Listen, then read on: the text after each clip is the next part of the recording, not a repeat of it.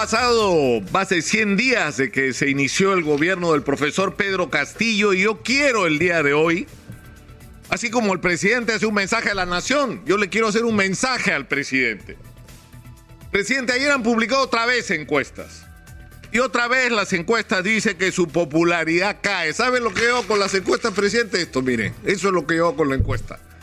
Porque digamos que credibilidad no tienen las encuestas. No son las encuestas lo que le tiene que preocupar. Este señor le tiene que preocupar, Rafael López Aliaga, que está organizando una marcha y donde tal vez está más angustiado que por la vacancia, por su concesión del tren, que después de haber dado con fierro a Francisco Sagasti 24 horas antes de que acabe el gobierno de Francisco Sagasti, renovó su concesión que no había vencido. ¿Ah? Le tiene que tener miedo usted a Keiko Fujimori y Vladimir Cerrón y los pongo juntos porque votan juntos. Votan juntos en el Congreso para no darle estabilidad a su gobierno y si pudieran votar juntos por vacarlo, lo vacan, presidente. ¿Y saben lo que los une estos señores? El miedo a la cana. Porque si hay justicia en el Perú, los dos van a ir presos. ¿Sabe por quién tiene que preocuparse, presidente?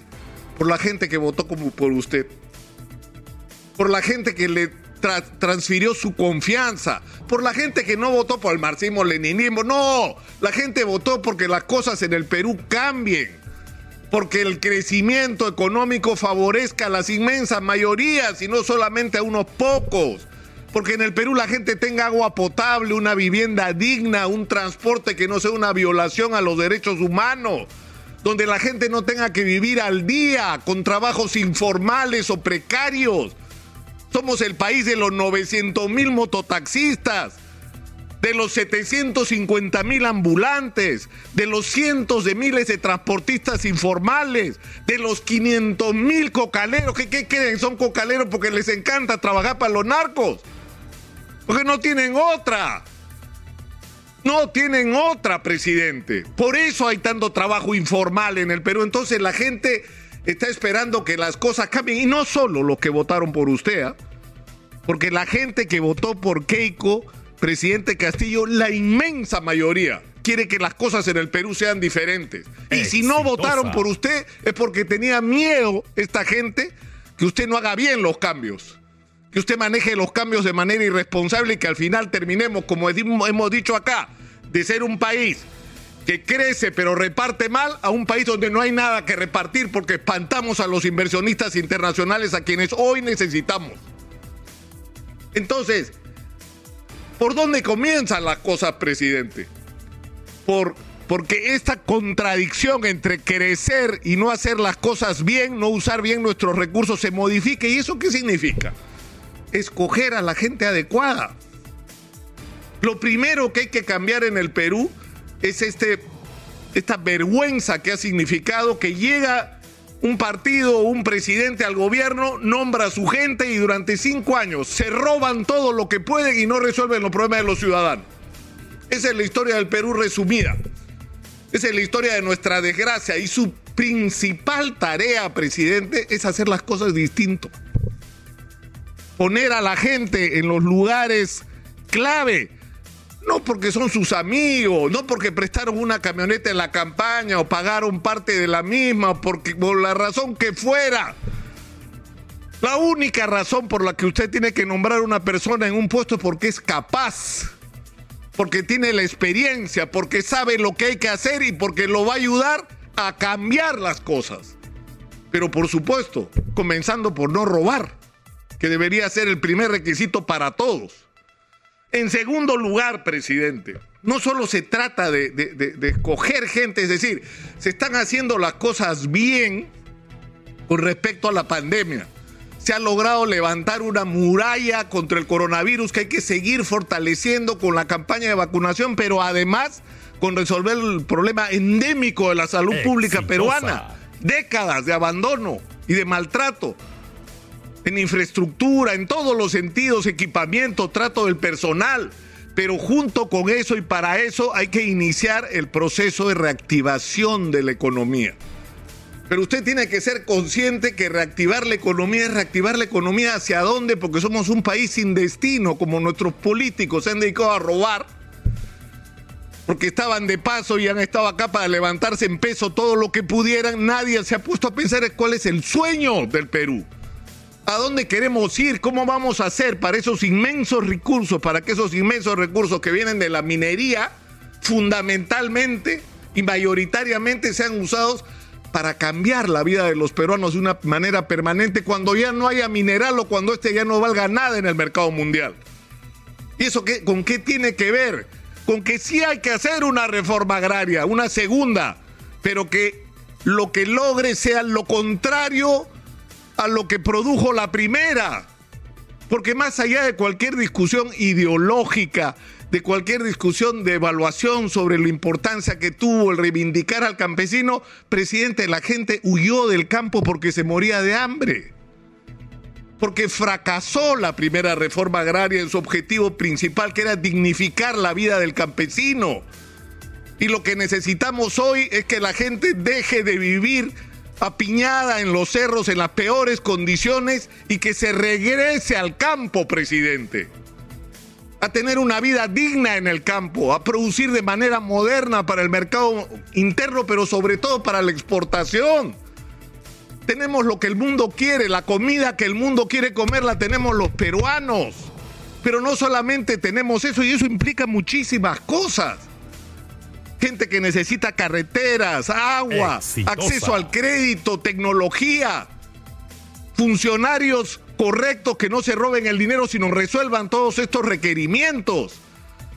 Tenemos que potenciar el turismo. España ingresa 90 mil millones de, de, euros a su economía por el turismo y España no tiene ni la décima parte de lo que tenemos nosotros para ofrecer. Eso es parte de nuestro futuro, del sueño que tenemos que construir todos los peruanos juntos. Y hay que destrabar los proyectos. Presidente, no puede ser que hay hospitales que hace 7, 8 años estén parados. Que el boom de la agroexportación no siga creciendo porque hay irrigaciones que están paradas hace años de años con juicios y arbitrajes y procedimientos absolutamente engorrosos. Y tiene que haber gente capaz de darnos respuestas de cómo resolver esto. Y la discusión sobre el gas, presidente, no es una discusión ideológica. Pedro Gamio ha dicho acá, el gas es de los peruanos, tiene que ser usado por los peruanos. Y no hay que esperar a construir un gasoducto gigantesco. Esas obras, mega obras que le eh, encantan a los corruptos, cuando más grande la obra, más grande la tajada. Lo que hay que hacer es resolver el problema del abastecimiento al gas. Y ha dicho claramente Pedro Gamio que si traza usted un tubo de que Pachato a Cusco resuelve el problema del abastecimiento de gas en Cusco, que lo mismo se puede hacer en Ayacucho, que el ducto que ya está tendido en Ica se puede llevar hasta Arequipa, que se puede adaptar el puerto de Melchorita para que el gas peruano no salga y se vaya hasta el Japón, sino que vaya a Matarani, que vaya a Salaberry, abastecer de gas a los peruanos de gas natural a un precio absolutamente accesible. Ni siquiera podemos imaginar lo barato que sería el gas si hacemos lo que hay que hacer. Pero hay que ponerse en acción, presidente, y para eso hay que dejar de cometer errores. Es decir, no, no, es que e, esta gente no va a abandonar su, su agenda, presidente. Esta gente va a seguir queriendo vacarlo pero no le dé usted de comer a sus enemigos. No le dé usted argumentos. Concéntrense en resolver los problemas que los peruanos estamos esperando que se resuelvan. Y para eso, una vez más y termino, tiene usted la obligación de rodearse de la mejor gente. Olvídese la ideología. y, y por último, por supuesto, que hay que cambiar la constitución en el Perú yo he sido durante años una persona sumamente crítica de cómo incluso se hizo esta constitución. 30% no fueron a votar al referéndum, 30% votó en contra, 6% se abstuvo o votó viciado y solo el 33% de los peruanos avalaron esa constitución a través de un referéndum al que no fueron ni el APRA ni Acción Popular, que eran partidos en ese momento muy representativos de la ciudadanía.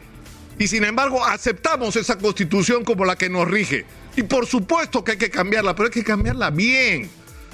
Hay que hacer un proceso de consenso, hay que discutir artículo por artículo, haciendo participar a la mayor cantidad de peruanos sobre qué es lo que hay que cambiar ¿Y cómo lo vamos a cambiar para hacerlo bien? Para que la constitución no sea la imposición de unos sobre otros, sino el punto de encuentro de todos los peruanos en lo que queremos hacer juntos. De eso se trata una constitución.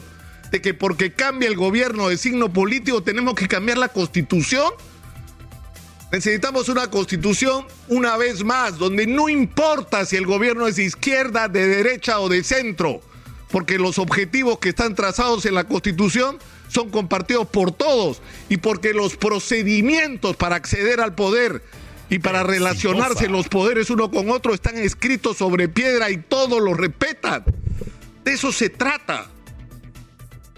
Yo espero sinceramente, presidente, que usted reciba el mensaje. He escuchado ayer, horas, exitosa, horas, porque los domingos transmitimos desde el Perú profundo. Hacemos las cosas al revés, no, no, nos ponemos a decirle a los peruanos del interior lo que tienen que hacer, sino lo que hacemos es escucharlo. ¿Y saben lo que decían presidente sobre el avión presidencial? ¿Para qué va a vender el avión presidencial? De eso ya ha hablado Álago, todo el mundo ha hablado de eso antes.